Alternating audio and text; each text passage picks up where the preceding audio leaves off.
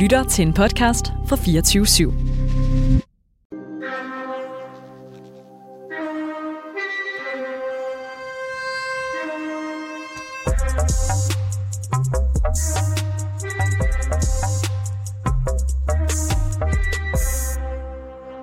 Velkommen tilbage til Revolutionen, en verden at vinde. Øh, vi er tilbage i anden time her efter nyhedspausen. Og i dag der har vi besøg af Seon Lee. Velkommen tilbage til dig. Tak for det. Moon Chu, velkommen tilbage til dig. Tak. Og Young Sun Gulag, velkommen tilbage til dig. Tak skal du have. Og så havde vi også uh, Sun Hee Engelstof med, og hun sidder lige uden for studiet et øjeblik med sin baby. Og jeg selv hedder Hina Nar, og vi har det til fælles, at vi alle sammen er transnationalt adopteret fra Korea, os der er i studiet i dag. Og første time, den brugte vi på at slå fast øh, en masse af de her forskellige aspekter af, hvordan transnational adoption hviler på neokoloniale og racielt kapitalistiske strukturer, og hvordan det altså har massive konsekvenser øh, psykologisk, øh, socialt, samfundsmæssigt, og dermed altså bør afskaffes. Vi var også til slut inde på det her med, hvordan surrogasi ligesom har, hvad kan man sige, afløst øh, en øh, adoption øh, i stigende grad, men hvordan er det stadigvæk er nogle af de samme undertrykkelsesstrukturer, som der gør sig gældende, når vi taler for surrogasi. Øhm, så i dag, der centrerer vi altså adopterede stemmer, og i den her team, der skal vi snakke om aktivisme, og vi skal tale om, hvorfor at øh, den her kamp i forhold til adoption er en antikapitalistisk, feministisk og antiracistisk kamp. Og vi skal tale lidt om, hvad for nogle muligheder og udfordringer, som øh, vi som adopteret har for at organisere os. Velkommen tilbage. Tak. Og øh, den, øh, som vi også har været lidt inde på øh, i første time, så nogle af de analyser og forståelser, som vi har herinde i studiet, når vi snakker om adoption, det ville vi altså ikke have haft, hvis ikke det havde været for øh, den her aktivisme og alle de, hvad kan man sige, adopterede aktivister, som der er gået forrest og har valgt at beskæftige sig med det her og selv skabe den her viden, som vi har til sammen, som Sunhi også sagde. Og altså også, når det kommer til repræsentationer af adoption i litteratur og film og alle de her ting. Og Adoptionspolitisk Forum, som der er en forening, som I alle sammen har hver især været med i. Nogle er med nu, og nogle har været med på et tidspunkt. Blev stiftet i 2014 i Danmark og har været virkelig toneangivende og vigtig i forhold til nogle af de her forståelser, vi har om adoption i dag. Og jeg tænkte bare, om vi kunne starte der med Adoptionspolitisk Forum, med ligesom os, øh, måske som sådan en lille gennemgang, som en måde at få overblik over adoptionspolitisk aktivisme i Danmark. Hvad skete der øh, dengang i 2014, hvor at APF blev stiftet, og hvad der skete siden? Og måske kan vi starte med dig, Seven, som der har været medstifter af foreningen, og så kan vi gå videre til nogle af jer andre, som der er med i dag, og fortælle, hvad der sker nu. Helt sikkert. Øhm, jamen, øh, jeg havde min første tur tilbage i 2010 til Korea, og, øh, og boede på Co-Root helt tilfældigt. Og Co-Root er sådan et guesthouse, house, som er, er ledet og drevet af Pastor Kim, og nogle øh, mega nice aktivister, øh, som, som virkelig er med på vores hold. Virkelig en nice allierethed. Øh, og derigennem, der blev jeg stillet nogle ret provokerende spørgsmål. Om, hvad, hvad er dit øh, oprindelige navn? Og meget sådan der indgående. Og jeg var jo bare sådan der, nej, jeg er jo bare turist. Jeg har jo bare for sådan der shoppe lidt og spise lidt mad og sådan noget. Jeg skal overhovedet ikke beskæftige mig med adoption på nogen måder. Jeg tror i hvert fald også, at jeg tænkte sådan der, uh, jeg er også super hvid og dansk og sådan noget, så jeg skal ikke bevæge mig ind i alt det her. Øhm, men, øh, men så kom jeg hjem fra den der tur i 2010, og så rullede snebolden bare. Så skulle jeg tilbage, og så skulle jeg i praktik, og jeg skulle alt muligt. Og så lige pludselig, så havde jeg fået tilbudt et job der. Og så øh, købte jeg en one-way-ticket og tænkte sådan der, okay, farvel Danmark, jeg kommer aldrig tilbage til dig. Øh, jeg skal simpelthen dø, og, og sådan der spredes, min aske skal spredes i Korea og sådan noget nu. Nå, no, anyways, øh, så spoler vi lidt fremad, og så endte jeg jo så alligevel med at flytte tilbage til Danmark. Mæh, mæh. And here you are. And here I am, og var dybt deprimeret og frustreret over, hvorfor det var, jeg stod tilbage i Danmark igen. Ikke? Øhm, men det samme skete jo så også for en af mine kammerater, som jeg mødte i Co-Root, øh, Anders Riel Møller. Shout out til dig. Hey Anders. Øhm, og han havde været med i noget, der hed øh, Adoptees of Color i øh, San Francisco. Og øh, ud fra nogle forskellige snakke, vi havde, og ud fra øh, en erfaring, jeg havde med at lave aktivisme med andre queer folks øh, i, øh, i Seoul, øh, så var vi sådan ret enige om, måske skal vi prøve at indkalde til et stormøde og finde alle de adopterede, som kunne have lyst til at organisere sig og spørge dem, om der var et behov for at organisere os. Og, øh, og det skete samtidig med, at der var alle skandalerne tilbage i den tid. Det kan du godt huske, Jongsun. Jo. ja. Og Jongsun var blandt andet med til et af de der opstartsmøder, og var med til at, at starte APF i sin tid. Ja. Når Så I det, siger skandaler, hvad, hvad er det så for nogle skandaler, I mener?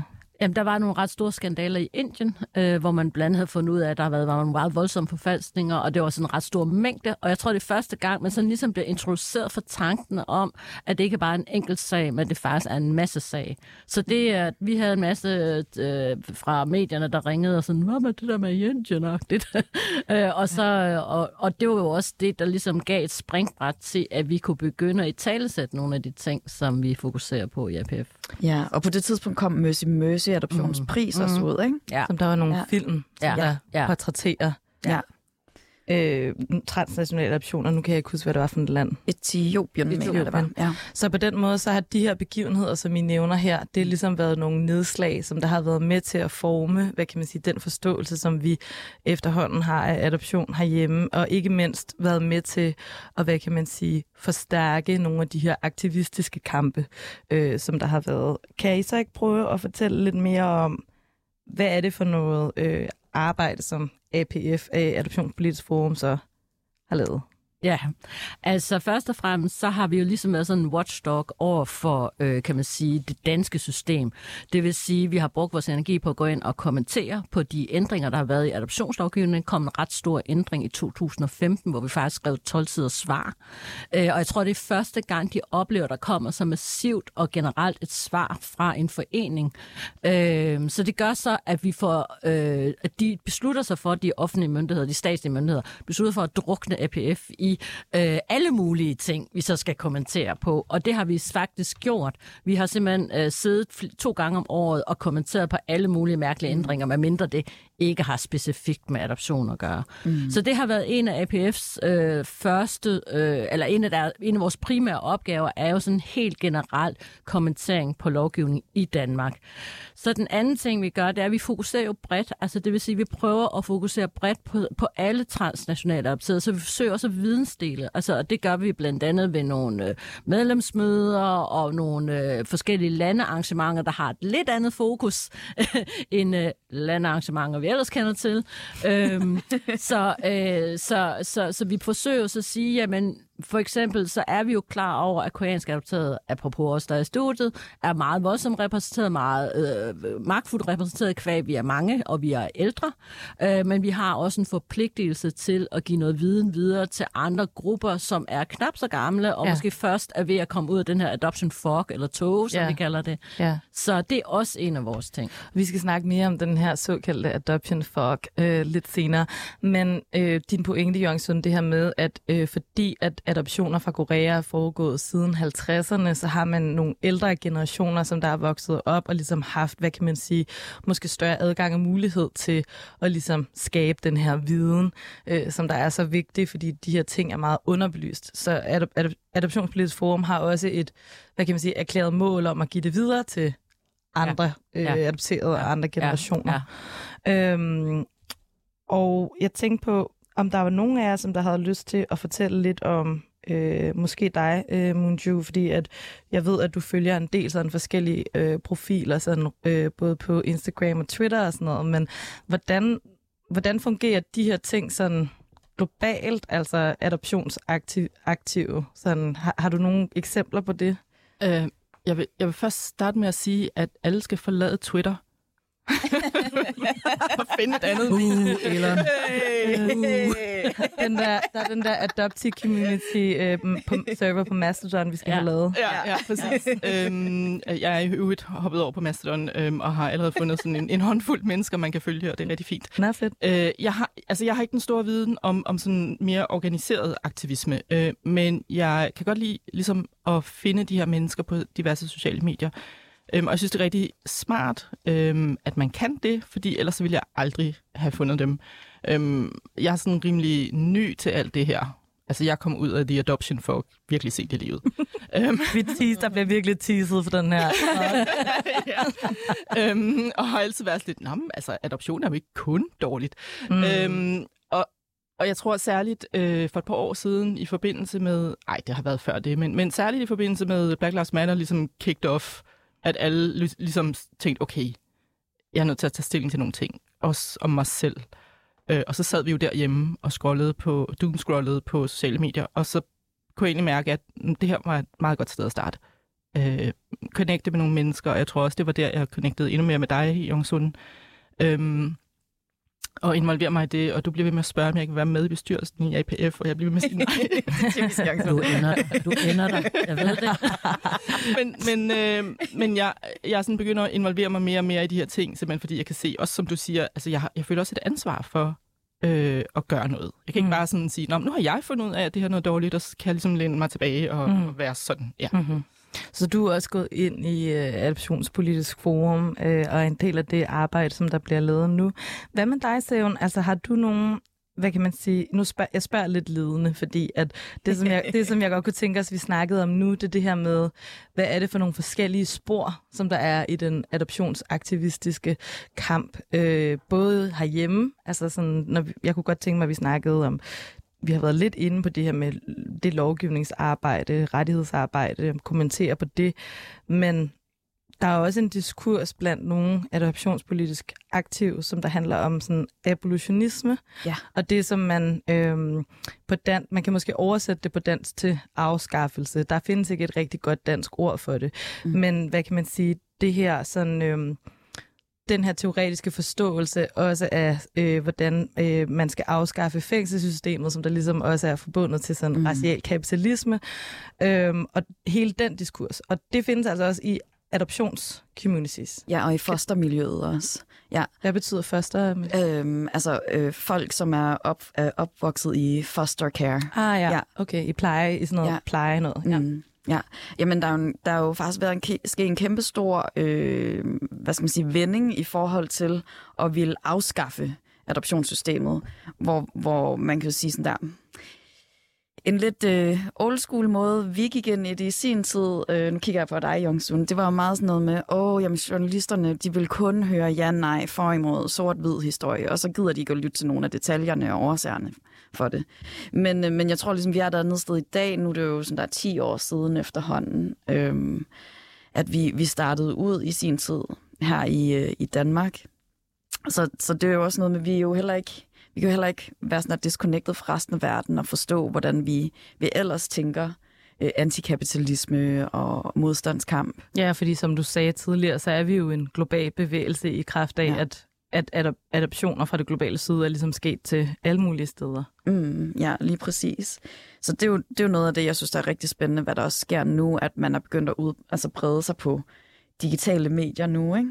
Altså, der var jo aldrig nogensinde nogen, der havde troet, da man sendte os afsted i 70'erne og 80'erne, at vi ville have de her redskaber til at connecte med hinanden. Altså, der er så mange historier nu med adopterede, der finder hinandens, altså der finder søskende eller første familie igennem YouTube, Facebook, øh, Twitter, whatnot. Altså, vi har DNA-registrene nu også, hvor man kan sende sit spyt ind, og man kan... Altså, det er selvfølgelig lidt selvfølgelig et dårligt eksempel at også nævne, fordi vi, vi risikerer også, at vores DNA kan blive brugt og solgt og blive brugt imod os. Ikke? Mm. Mm. Der kan man jo snakke Ja. ja. om, at det er vi tvunget til. Ja, Ja. for, Vi har ikke noget Ja. valg. ja, lige præcis. Men som du siger, øh, Seon, så øhm, er, er der en diskurs altså øh, omkring det her med adoptionsspørgsmålet, som der nu handler om afskaffelse, øh, og, og at der måske er en, nu, nu snakker vi jo strategi den her time, Mm. og der måske er, hvad kan man sige, et strategisk hensyn at tage, at man nu kan snakke om det på den måde, at, at det er det, der er målet. Altså, er det det, man gerne vil, fordi det er en, en antikapitalistisk kamp, så er der også ja. nogle af de, hvad kan man sige, communities, som der kæmper imod det via nogle altså fra nogle andre steder fra, som man kan blive, hvad kan man sige, inspireret af. Øhm, og hvordan, øhm, bare lige hurtigt, hvordan sådan oplever du, at øh, for eksempel US-amerikanske, koreansk adopterede aktivist der forholder sig til det, og er det også noget, som ved I noget om, er det også noget, som der findes i Korea, altså de her aktivistmiljøer? Ja, altså da jeg startede ud, der var der jo faktisk en, en, en hvad skal man sige, en ret hård kerne af forskellige aktivister, øhm, som havde forskellige approaches til det, ikke?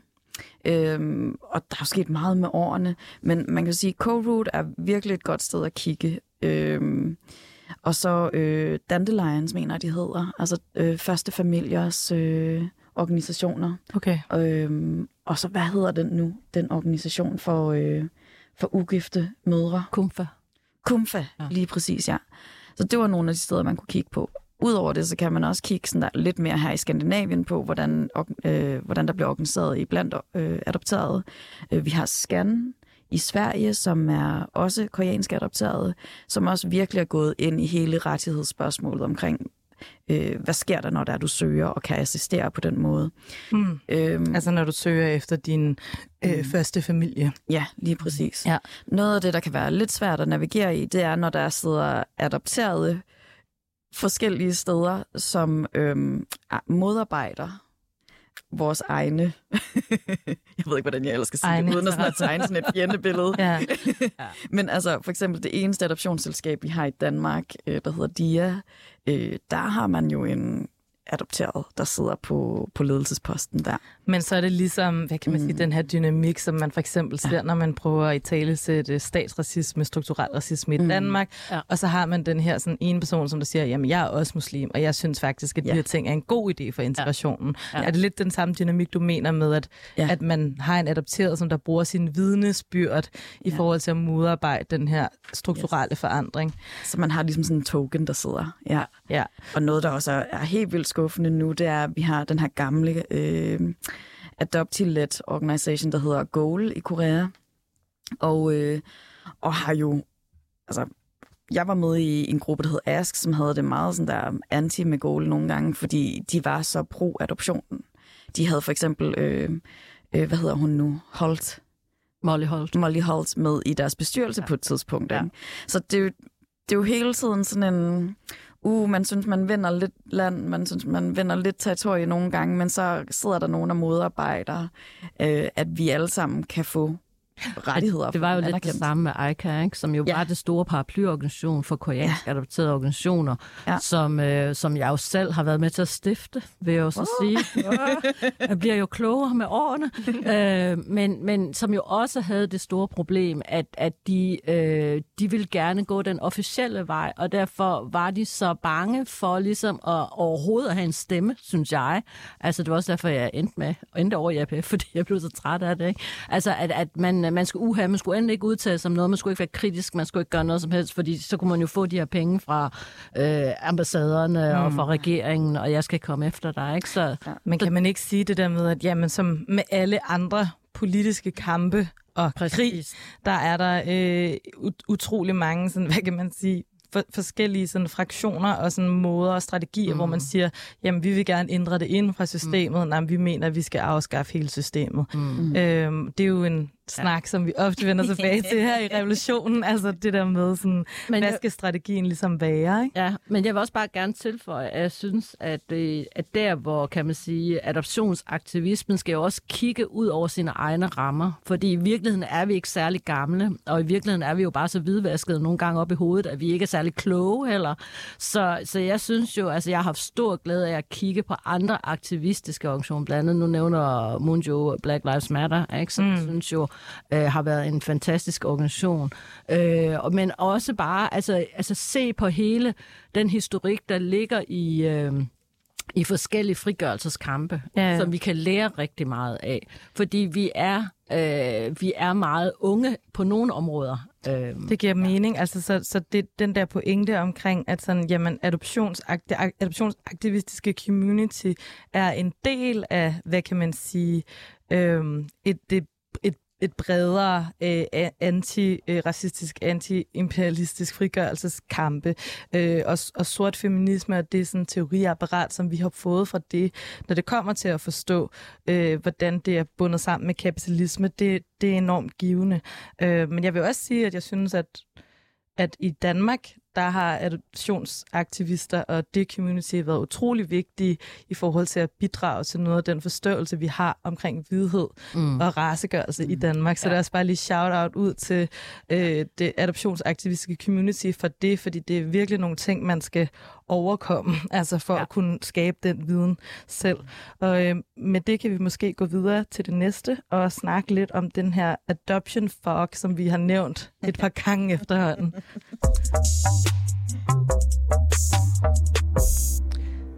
Fordi den næste snak, øh, den næste del af vores strategisnak, øh, der har jeg skrevet, bryd tabuet og overskrid dig selv. Øh, og flere gange, der har vi nævnt, øh, Munjo, du sagde, sådan, jeg kom meget sent ud af den her adoption fuck. Og nu har vi snakket om det på sådan en lidt øh, intern måde, så nu kan jeg lige prøve at sådan uddybe lidt, hvad det er, jeg tænker med det. Men noget af det, som der gør det svært at organisere sig som adoptionsaktivist, øh, tænker jeg, det er det her med, som du sagde, Jongsun, man er sin egen værste fjende. Fordi at adopteret er blevet hjernevasket til at tænke, at vores situation er normal, og hvis man vil forstå omfanget og konsekvenserne af adoption, så er man jo med til at underminere sin egen overlevelsesstrategi. Altså, vi har den her coping-mekanisme, som der ligesom også er med til, at man kan øh, ja, det ved jeg ikke, stå, stå her i dag, øh, fordi at det kan være så voldsomt at ligesom skulle gå ind i de her øh, mekanismer. Man, man kan måske sammenligne, sammenligne det lidt med som at forstå, hvad kan man sige, øh, implikationerne af racisme. Øh, nogle af de her, øh, nogle af de her ting. Øhm, og bare lige som eksempel, altså, de, jeg, jeg, jeg har meget svært ved at snakke om de her ting, uden at blive afsindigt træt. Altså, ja. sådan, det er, der er fysiske reaktioner, altså, mm. når man går ind i de her snakke. Og jeg kan også huske, at Maja Lige Langvad har skrevet den her bog, Hun er vred, øhm, som der var ret afgørende for mig, tror jeg, i forhold til at få et indblik i den her... Øhm, i den her komplekse industri og den her øh, undertrykkelse, som, som adoption er. Og jeg kunne simpelthen ikke overskue at læse mere end 10 sider ad gangen.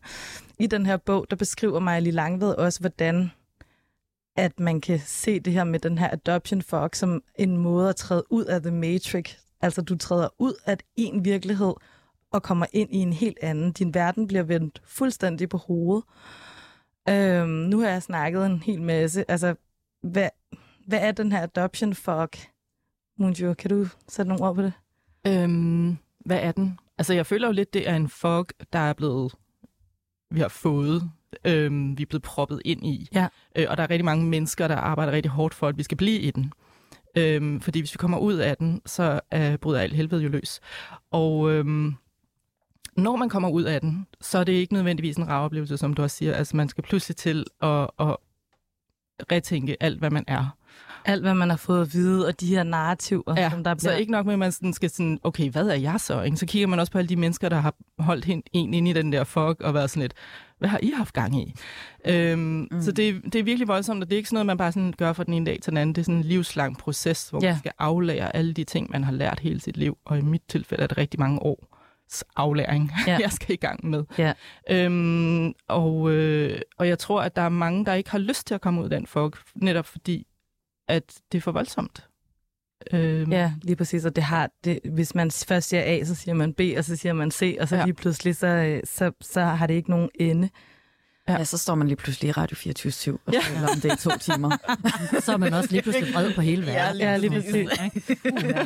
Nå, men altså, jeg vil sige, at de sidste sådan, par år, det er sådan, lidt, når jeg har set folk, hvide mennesker med et lille brun barn, for eksempel, ikke? Ja. min første tanke er sådan at kigge ondt på dem og være sådan, Ja. ja. din colonizer, ikke? Jeg får det, også, jeg får det altid sådan helt sådan der stakkels barn. Ja. Ja, ja, ja, ja, ja. Og det er sådan gået op for mig, jeg kan ikke rigtig være øh, fan af nogle Hollywood-skuespillere mere, fordi de har alle sammen adopteret børn. Ja. ja.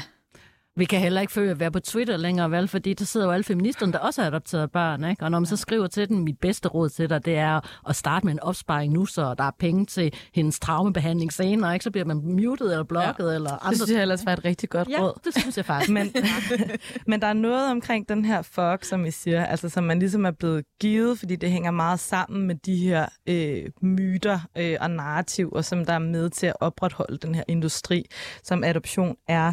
Øhm, og så er der noget, som du siger, øh, Munju, at når du så når du så træder ud af den her fuck, så finder du ligesom ud af, at alle har været med til at opretholde den her løgn. Eller du, du kan få sådan en følelse af, at jamen, jeg har levet på en løgn. Alt, hvad jeg troede, jeg tænkte, det, det var en løgn. Ja.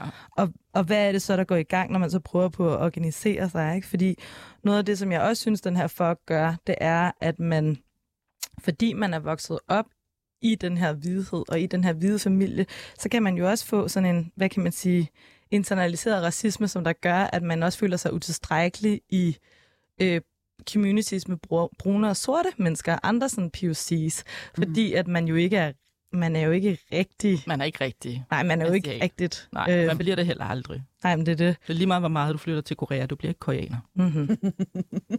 så der er en utrolig sådan, hvad kan man sige, der er en utrolig kulturel assimilation, som der ligesom, man er blevet nægtet en hel masse ting, at man har fået taget en hel masse ting. Øhm, og nu, nu vil jeg gerne spille den ud til jer igen, øh, Sævne Jongsen, fordi I har jo beskæftiget jer med de her ting i ret mange år. Øhm, hvad er det, der sker med folk, når de er i denne her erkendelsesproces? Altså kan I sætte nogle ord på det? Hvordan? Det er jo meget forskelligt, hvad der sker. Ikke? Altså først og fremmest, så sker der jo det, at folk enten bliver... De, altså de overreagerer nogle gange på nogle bestemte følelser, hvilket er meget forståeligt, fordi man skal i gang med at finde nogle nye overlevelsesstrategier. Altså alt det, man ligesom har bygget øh, sit liv på, øh, det, det, det, skal, det, skal, det skal laves om. Ikke? Man finder også ud af, at alle de relationer, man har haft, har været bygget på nogle bestemte præmisser, de skal laves om. Så i bund og grund, så er det jo faktisk en, en ny form for rodløshed.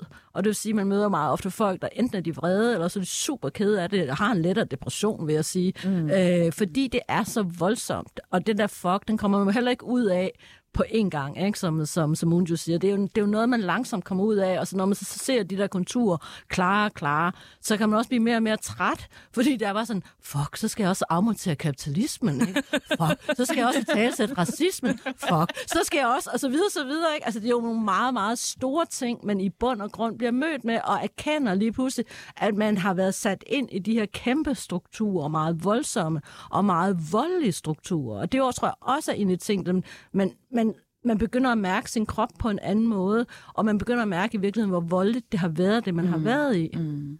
Og grunden til, at vi snakker om det her med den her fuck, det er jo fordi, vi snakker strategi og mm. organisering på en eller anden mm. måde. Mm. Og jeg vil gerne anerkende i den snak det her med, at det altså ikke bare lige er sådan. Altså sådan, med den her levede erfaring, så er det altså ikke bare lige sådan at bare at begynde at organisere sig omkring det her spørgsmål. Og det bliver vi jo nødt til at tage med i vores overvejelser, når vi snakker om netop organisering. Så hvis, hvis der nu sidder nogle adopterede derude, altså sådan, der godt kunne tænke sig at konfrontere nogle af de her ting med sig selv, men også er rigtig bange for at gøre det, fordi at man ved, øh, det tror jeg i hvert fald selv, at jeg tænkt, hvad kan det ikke lede til på en eller anden måde? Ikke? Altså sådan, hvad, hvilke nogle, har I nogle gode råd til dem? Altså sådan, er det at join APF, eller hvordan, hvordan kan man organisere sig, når det her det er så øh, smertefuldt? Altså, jeg vil i hvert fald, jeg vil, du behøver ikke at joine APF, det vil være nice, hvis du gør det på et tidspunkt, men, øh, men jeg vil jo starte med måske at invitere dig til nogle af vores samtaleaftener, hvor vi simpelthen sidder øh, en gruppe transnationaliseret på tværs af alle mulige øh, nationer og afgiver lande, og samtaler om nogle af de her ting. Ja. Altså bare, hvor man kan lytte, og man behøver ikke sige noget første gang, heller ikke anden gang, tredje, fjerde, femte gang, men man måske kan starte med at lytte til, hvad har andre erfaret, og finde ud af, at man er knap så ensom. Altså ens krop har jo været meget, meget ensom mm. i mange år. Det er den ene ting. Og jeg tror, den anden ting, som jeg næsten siger til alle, det er den der med at, at være god ved sig selv. Altså tilgive sig selv rigtig, rigtig mange ting. Fordi det, der også sker, det er, at man meget nemt kommer til at slå sig selv oven i hovedet med, fuck, så arbejdede jeg for Ike dengang, eller jeg sad i Goal, eller jeg gjorde et eller andet. Og der er så mange, der har travlt med at fortælle dig, hvor forkert du er, mm. fordi du ikke havde den bevidsthed engang. Men simpelthen tilgive sig selv og forstå den her, altså det er en langsom proces, øh, og der er mange steps i den. Og der er øh, uanede niveauer af strukturelle Præcis. grunde til, at du har det på den måde. Præcis. Mm. Altså, det, det tror jeg også er en meget vigtig pointe øh, i det hele taget omkring det her med at blive politisk berørt eller politisk organiseret. Det der med, at vi har alle forskellige rejser, øh, som der ligesom er med til, at vi bliver organiseret, eller at vi, vi kæmpe på forskellige måder. Og som du siger, Jongsun, altså ja, vær, vær mild ved dig selv. Altså, der er ikke noget, altså, der er ikke et tidspunkt, det er ikke for sent, altså, at begynde at beskæftige sig med de her ting. Nej, nej, Det er også nej, okay, aldrig for eksempel at dukke op til en af de der samtaleaftener, ikke sige noget, og også gå derfra og tænke, ej, det var måske ikke rigtig mig alligevel. Men, Ja. øhm, men så har man prøvet det, øh, og man har prøvet det der med at sidde i sådan et lidt separatistisk lokale, og alle ved, hvad det er for en oplevelse, du har haft. Ja, fordi at, at, at separatistisk, det der med, at de andre, der sidder der, de er også adopteret. Ja. Så de har haft ja. den samme... Du må ikke være der, hvis du ikke er adopteret. Mhm. Så det er også en god, hvad kan man sige, det er også en god pointe, det der med, at, at, at Adoptionspolitisk Forum er også med til at skabe de her mere sådan kollektive rammer til at mm. kunne behandle nogle af de her ting. Fordi det, der også tit sker, oplever jeg, hvis man øh, udtaler sig om adoptionspolitiske øh, spørgsmål, for eksempel på Instagram, så er der rigtig mange enkeltpersoner, som der rækker ud og siger, hvad kan jeg gøre? Kan du tale med mig? Og sådan noget. Og det er altså, det giver rigtig god mening, at man kollektiviserer det på en eller anden måde, så man Fuldstændig. er med til at øh, ja, tage vare på, på, på hinanden og på øh, den her kamp. Skal vi gå videre og snakke lidt om det her med øh, alliancer? Ja. Okay. Fordi det næste tema, det er det her med solidaritet og alliancer, og vi har snakket en lille smule om det, ikke så meget, men det her med, øh, jamen nogle af de øh, politiske organisationer, der findes, de, så, de består så er udgjort af øh, adopteret. Men hvad så med nogle af de andre organisationer, der findes? Har vi ikke nogen potentielle allierede i det her spørgsmål? Nu har vi jo snakket om, det er en antiracistisk og en feministisk kamp. Øhm, er der en af jer, der har lyst til at fortælle sådan, hvem er vores fjender? Hvem er vores potentielle allierede i det her spørgsmål? Hvem er vores allierede? Mm, Jeg kan godt sige en lille smule måske. Jeg kunne også godt tænke mig at lige knytte en lille kommentar til, til det, der øh, vi snakkede om før skilleren her. Fordi noget af det, jeg har gået og tænkt rigtig meget over, det er, hvis ikke man kender sin egen undertrykkelse, hvordan kan man så være en god allieret over for andre? Jeg tænker, der ligger ret meget sådan der arbejde i at finde ud af, hvor er det, hvor er det man selv positionerer sig, og hvor er det, øh, man har fået frataget sine rettigheder for os at forstå andre og andres kampe. Øh, jeg tænker i hvert fald, det er et ret godt udgangspunkt for os at komme Mm. ud af togen ved at lave den der sådan, grænsning i sig selv. Altså starte med sig selv, alt hvad der er personligt er politisk, og alt hvad der er politisk er personligt også. Så sådan En rigtig god pointe. god, godt sted at starte. Men i forhold til fjender... Alle.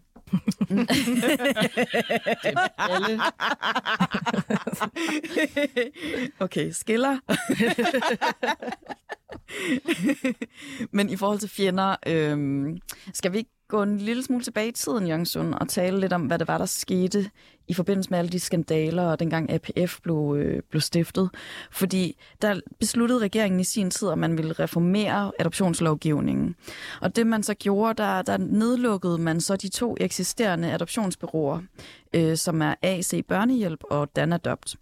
Og så slog man så øh, altså det var jo sådan lidt pro forma, fordi man slog i virkeligheden de to byråer sammen til et.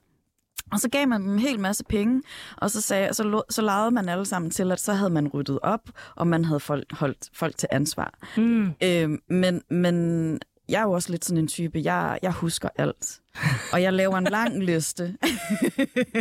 Der er en sort bog, og den er lang. Lige præcis, der er mange lige sider. præcis. Og der var nogen, der på det tidspunkt tænkte, ej, phew, så slap vi ligesom for at blive holdt til ansvar for en masse ting.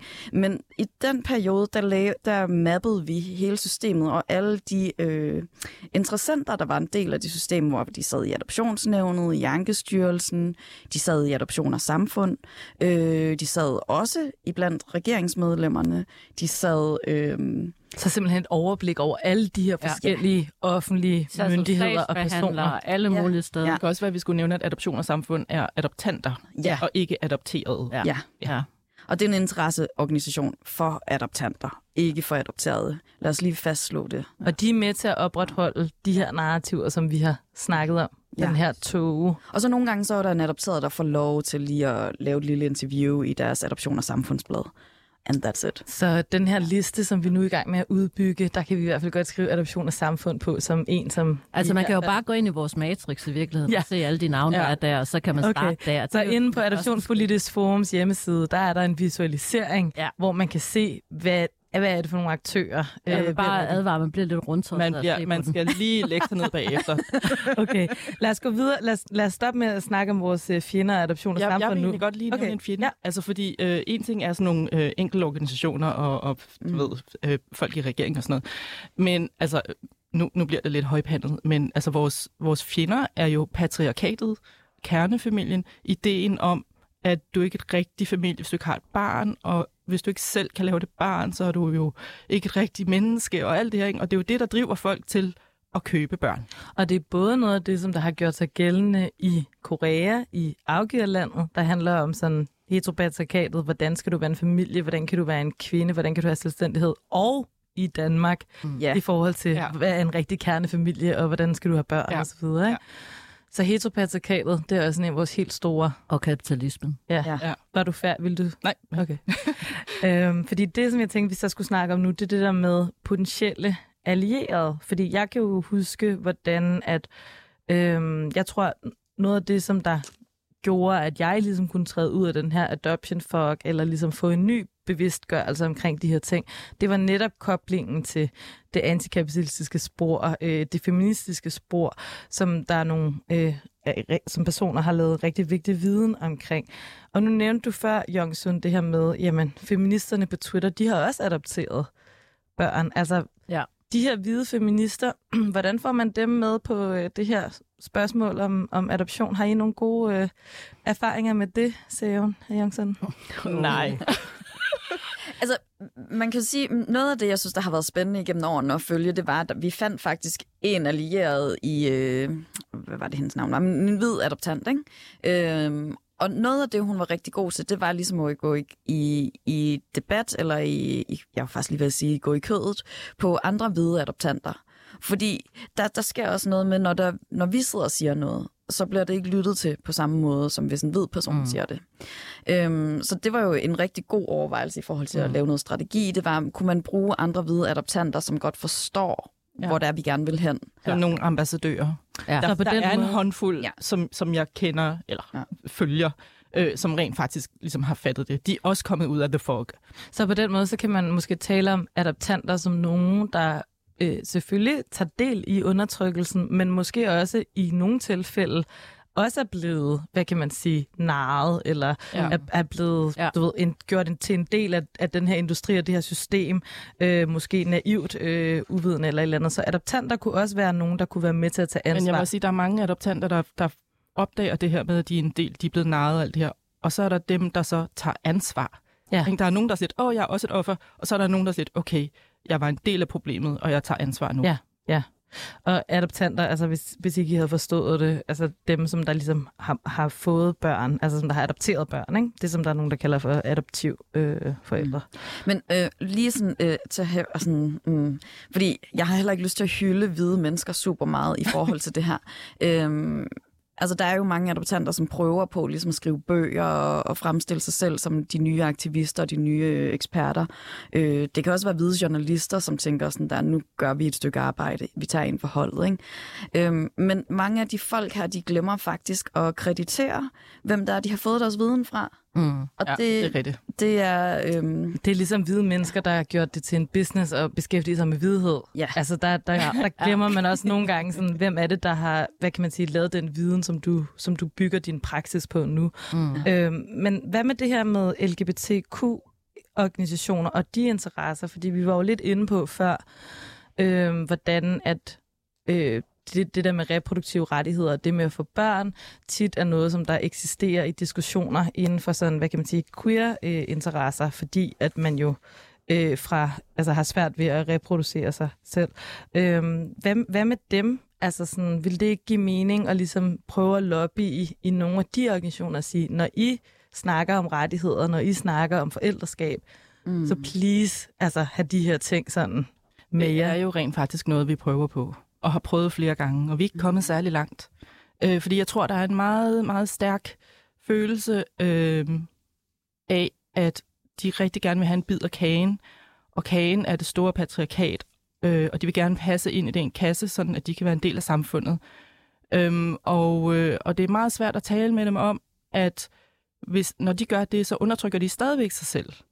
Altså, vi skal, vi skal brænde den der kasse ned og starte forfra. Og, og det er meget svært at få folk til at forstå, at det kan vi faktisk godt. Altså, man det- kan også kigge lidt nærmere på... Nu, nu øh, er jeg ret... Øh, øh, queer. Nå, nu er jeg ret, ret queer. ja. Ja. Nå, det, jeg gerne vil sige, det var, nu følger jeg jo nogle af mine øh, sådan, øh, queer øh, hvide venne, Ja, ja. som ligesom er nået i den her alder. Nu er de begyndt at tænke på børn. Ja. Og det er ret fascinerende at sådan følge lidt med i, hvad er det for nogle rettigheder, de har. Fordi jeg kan godt se, hvor man kunne gå ind og ændre nogle ting, for at man ikke øh, opretholdt hele donorsystemet. Ikke? Fordi flere af mine venner er jo også gode allierede, og så er de sådan, ah, okay, vi har selv fundet en donor. Altså en, som er en af vores venner, som, øh, som også gerne vil være en del af, af, hvor barnet kan få adgang til vedkommende og sådan noget igennem livet.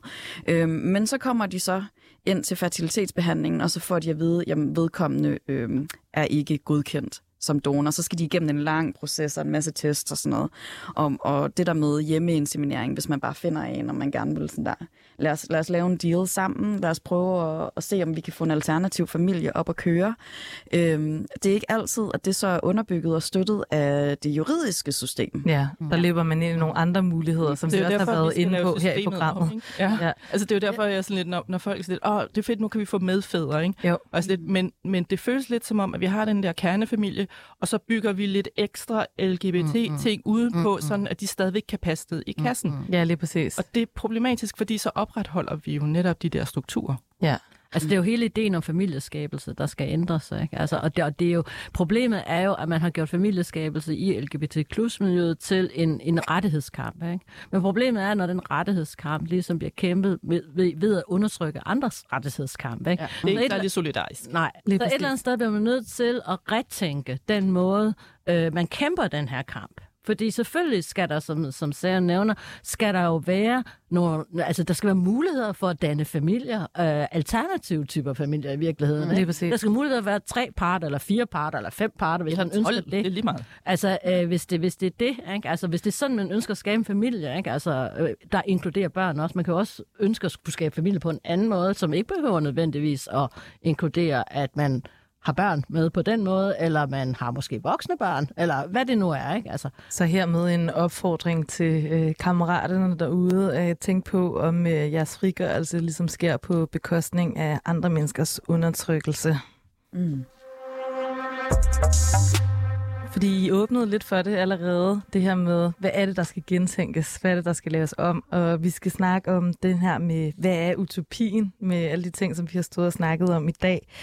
Øhm, og der kunne jeg godt tænke mig at starte det sted, hvor, at, øh, fordi det var også noget, I nævnte, da vi ligesom for, prøvede at forberede os til programmet i dag, det her med øh, reparations, altså som en del af vores utopi, altså som en del af vores drømmescenarie. Øhm, hvem, hvem har lyst til sådan at prøve at, at uddybe det lidt? Hvad, hvad betyder det, at, at det kunne være en, et drømmescenarie? Jamen, altså jeg kan i hvert fald godt uddybe lidt, og så tror jeg, at Sand og, og, og, Mojo er helt klart også kan bidrage med det. Men altså set fra APF's øjne, så handler det jo om, at øh, vi i dag har noget, vi kalder post-adoption services, og de her post-adoption services bliver primært givet til adoptanter, og så er der mulighed for med lidt ekstra selvbetaling øh, at få noget hjælp som teenager eller som voksen adopteret. Og det foregår gennem Ankestyrelsen, og det finder vi ikke særlig betryggende, samtidig med, at det er jo simpelthen, det forslår som en skrædder i helvede.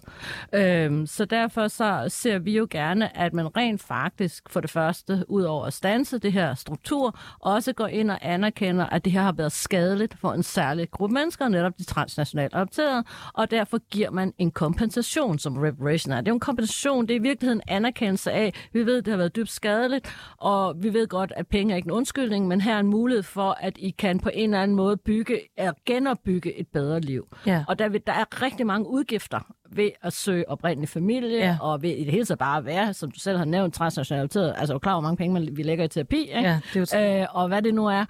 så er det, så synes jeg, det er på sin plads at give den her kompensation. Øh, og det, så det er den ene ting. Men på det er også på sin plads at anerkende, at post-adoptionsservices også kan bestå af, at de adopterede selv er i stand til at bygge netværk og hjælpe hinanden og øh, skabe strukturer, hvor der er en selvhjælp, øh, i, hvor der ikke er andre, der blander sig.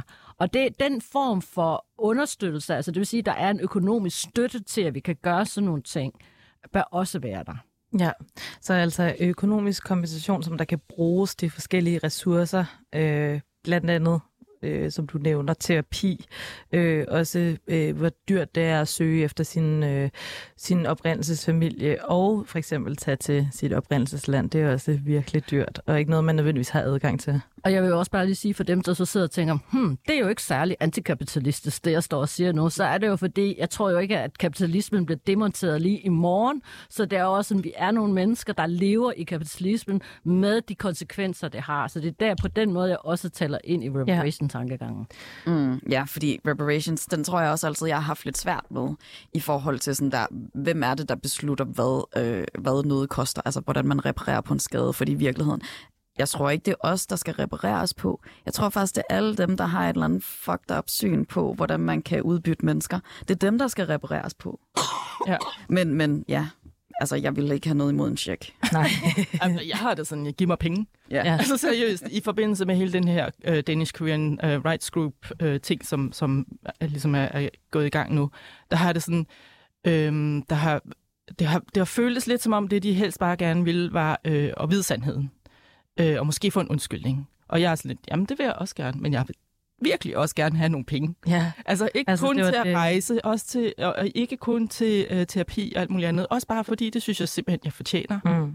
Altså det, det, det, du mener med Danish Korean Rights Group, det er det, som vi nævnte sådan i første team, at der er det her, øh, hvad kan man sige, søgsmål, hvor at øh, den her kommission, Sandheds- og Forsoningskommissionen i Korea, nu skal undersøge øh, øh, eller adoptionssager øh, fra Korea til øh, Europa og USA.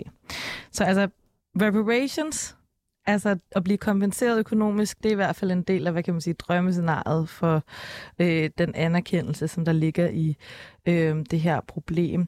Hvad med sådan noget med, øh, I har nævnt det et par gange, sådan lidt øh, en sidebemærkning, det her spørgsmål om remigration. Altså det her spørgsmål om øh, adopterede, som der vender tilbage til for eksempel Korea, og ligesom øh, vil etablere et, et liv der. Øh, Mm. er det en del af utopien også? Altså at dem, som der er adopteret ja. og ved det, de kan det? Ja, selvfølgelig. Ja. Øhm, og man, mm, det er jo først nu her inden for de sidste hvad, fem år eller sådan noget, det har været muligt at få du- dual citizenship, fordi vi fik jo frataget vores koreanske, dengang vi trådte ind i Danmark. Øhm, noget andet er også, øhm, nu skal jeg lige tænke mig om, jo, F4-visaet, det var faktisk en gruppe adopterede i Korea, som advokerede for, at vi kunne få det, sådan så vi kunne arbejde og studere der, uden at vi skulle Okay. rejse ud efter tre måneder Okay, og komme tilbage igen. okay. Så, øhm, og jeg mener, det skal fornyes. Er det ikke hver fjerde år eller sådan noget? Jo, der er 4 eller 5 år. Så der er nogle rettigheder i forhold til ophold i Korea, mm. Mm. øh, som man kan sige, som der har været Mm. en, en kamp for, øh, Ja. i forhold til at ja, adop- adopteret, som der, Mm. mm. som der gør det Mm. øh, i, i stor stil. Ja. Øhm, men jeg tror, det var dig, Jongsun, som der sagde noget om, at du havde været på øh, den her konference, øh, Flip the Script, eller også var, var det dig, Sam, jeg kan ikke huske det, men at en del af utopien faktisk også er extinction. Yes, det var mig, der... Kan du forklare det? Det er um, en af mine øh, kammerater, der hedder Stoker, øhm, som, øh, som, som havde den her idé om, måske adopteret i virkeligheden bare skal uddø. Og jeg bare sådan, nej, det kan du da ikke sige. Det kan du da ikke sige. Men i virkeligheden ideen om, at det, det her eksperiment jo bare har været en tidslomme. Den her form for udbytning bare har været en tidslomme. Lad os håbe på det. Selvfølgelig, vi har efterkommere. Altså, jeg har ikke, men der er nogen, der har. Øhm, i forhold til tanken om, at de også skal have nogle rettigheder, de her efterkommere af koreansk adopterede. Så, Ja, så Kan vi ikke også snakke om, om netop det, du siger der, Mm. Seven, at sådan, det kan godt være, altså hvis vi snakker om afskaffelse, så, så vil vi håbe og kæmpe for, at der netop ikke skal være flere adopterede. Ja. At, at, at, at vi er sådan, hvad kan man sige, den sidste generation. Øhm, men så er der efterkommerne nemlig, altså dem, som der er øh, Mm. børn af transnationalt adopteret, og som der øh, jo også tit er, hvad kan man sige, øh, mixed race eller racegjort øh, på forskellige måder i Danmark. Har I nogle tanker om det i forhold til den her utopi? Altså, hvad håber vi på for dem på en eller anden måde, og, og, og deres del i den her historie og i, den, i det her traume? Altså, jeg håber da, at, øh, at mine børn lærer at forstå, hvor det er, jeg kommer fra, og ikke kun sådan fra et andet land, men også hvorfor jeg er her, og øh, hvad er det for en kultur, jeg mistede, og sådan nogle ting. Altså jeg tænker også, at, at uh, et af mine utopi, utopier, det er, at de kan rejse traumefrit i virkeligheden. Ja. Ikke? Altså ud og ind af deres identiteter. Altså de forskellige identiteter, de påtager sig og har og får med sig. Uh, fordi traumer, de rejser jo gennem generationer, og dem vil, det vil jeg gerne udradere. Men jeg vil også bare sådan lige også afslutte med sådan lige at snakke om lidt omkring, hvornår er vi gode allierede? Fordi mm. ja, der er kun 30 transnationale adoptioner i Danmark. Jeg tror faktisk, det uddør, fordi fertilitetsteknikkerne er blevet bedre, og fordi at tvangsadoptionslovgivningen i Danmark, mm. den nationale øh, tvangsadoption, vokser. Så jeg tror faktisk, at transnational, i hvert fald i Danmark, transnational adoption, det forsvinder lige så langsomt. Altså det bliver virkelig, virkelig minimeret. Men vi skal jo også sikre os at være gode allierede, forstået på den måde, at vores kamp stopper jo ikke bare, fordi adoptionerne stopper.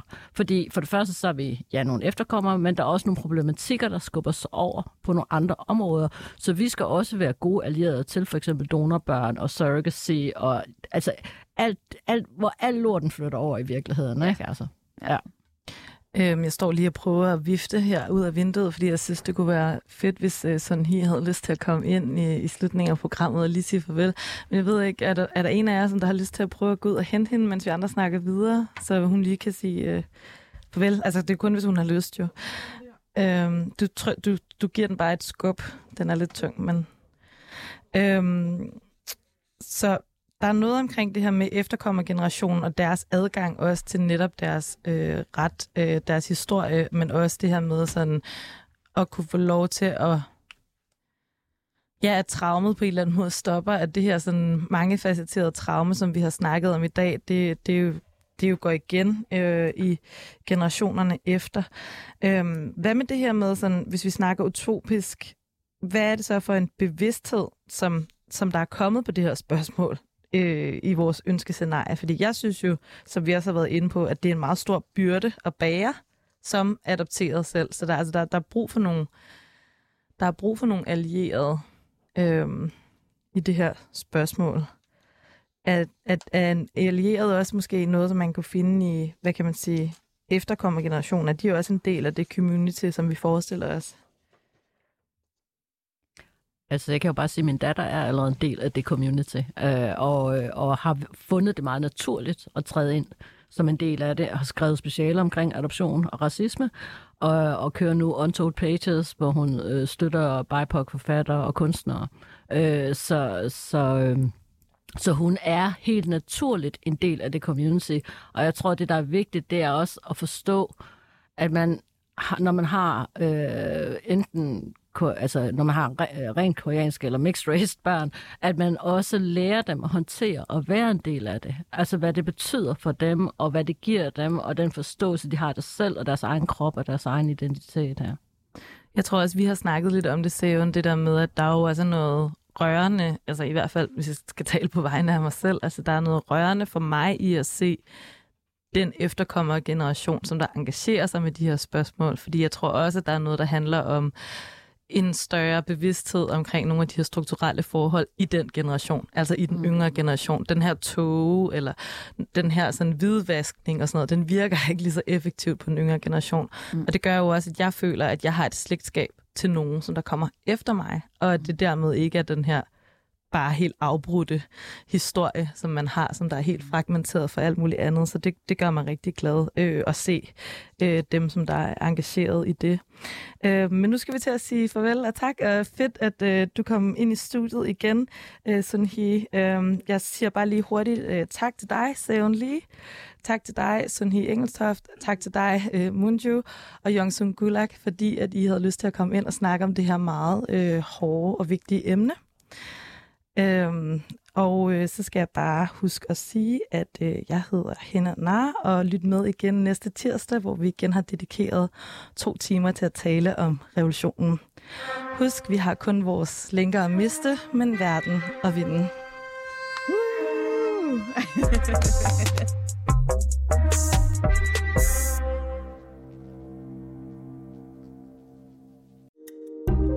Kære lytter, du har lyttet til et program fra 24 /7. Du kan finde meget mere modig, nysgerrig og magtkritisk taleradio på 24 7 appen Hent den i App Store og Google Play.